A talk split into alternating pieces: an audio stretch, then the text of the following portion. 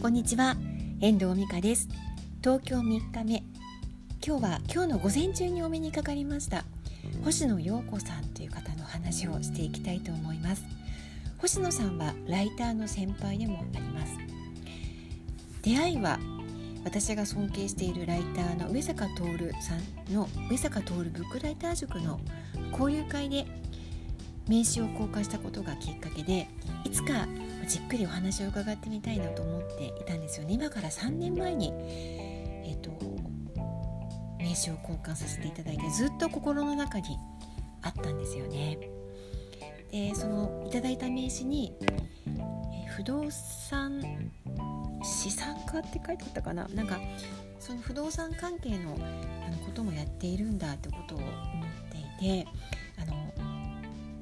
ご自身の資産のこともちょっと話してくださったんですよね。そのことがちょっと忘れることができなくて。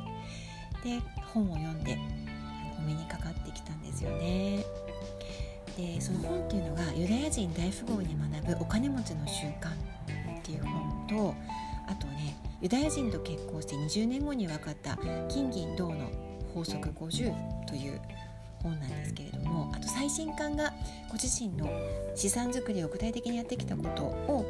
紹介している本も出てるんですがそれはまだ読んでなくってあのユダヤ人と結婚をされて、まあ、今離婚されてるんですけど男の子2人をあの離婚後女手一つで育てていくために子供がね医学部とか行っても大丈夫なような資産を作りたいと思って資産作りを始めたっていうまところからこの本の話は始まっていくんですけれども離婚したご主人のあのお父様に学んだことを書かれているんですよね。すごく印象的なあの文章文章文章というか本の内容だったんですけれどもどうしてユダヤ人が世界中で成功しているのかっていうことだったりとかなんで、ね、成功してるのかっていうことの一つにはユダヤ人ってあの国を追われている。大量虐殺がアウシュビッツのね大量虐殺があったりとか、まあ、ユダヤ人ってあのすごく異質に見られていますいましたけれども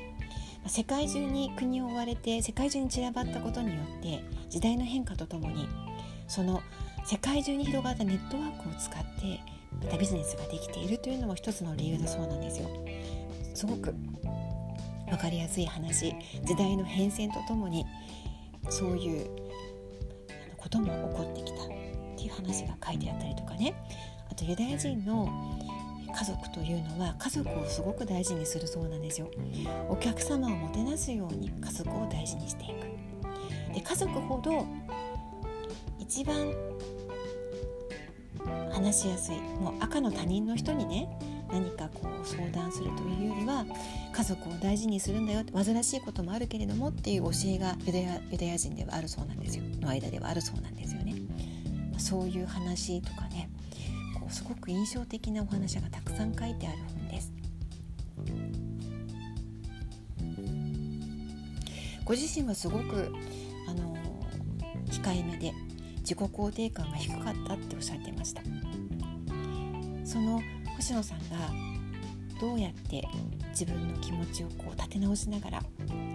250万年収250万円から6億円の資産家になっていたのかっていうことがよくわかる本です。すごく優しい文章あの温かみのある文章を書かれている方なんですよね。実は同じようなあの本を書かれている方を、まあ、ユダヤ人の話ではないんですけどお金の稼ぎ方お金の考え方を書かれている本が実はあってまその方にもお目にかかったことがあるんですけれどもまちょっと比較してみるとねあのやっぱり星野さんの方が断然文章が温かい感じがあるんですよね。なのであのえぜひお目にかかってみたかったので今日お話きあの聞かせていただいたんですけれども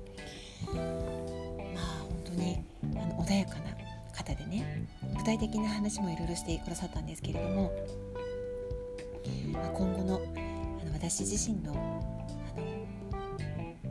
のためにもなるかなっていうふうに思えたような今日は出会いだったのでお目にかかれてよかったなって思いました。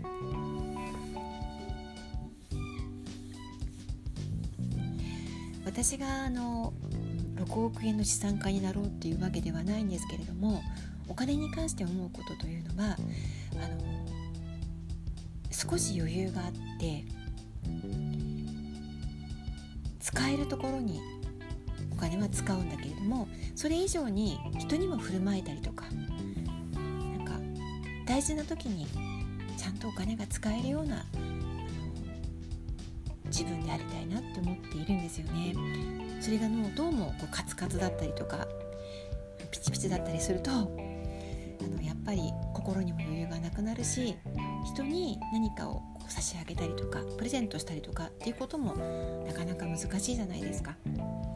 なんかそういうことが自然とできるようなあの豊かさが欲しいなっていうまあ本当にささやかなものなんですけどそこを目指していくためにもあの、まあ、こういうにも今後もねお目にかかるチャンスがあるならばお話を伺って学んでいきたいなっていうふうに思っているんですよね。また星野さんのあの本についてはあのブックレビューとして、どこかで書いたりとお話ししていければいいなっていうふうに考えています。今日はあの今朝お目にかかりました、さんの星野陽子さんのお話お伝えしました。いかがでしたでしょうか？今日はこの辺りで終わりたいと思います。最後までお聴きいただきましてありがとうございました。また聞いてくださいね。ではまた。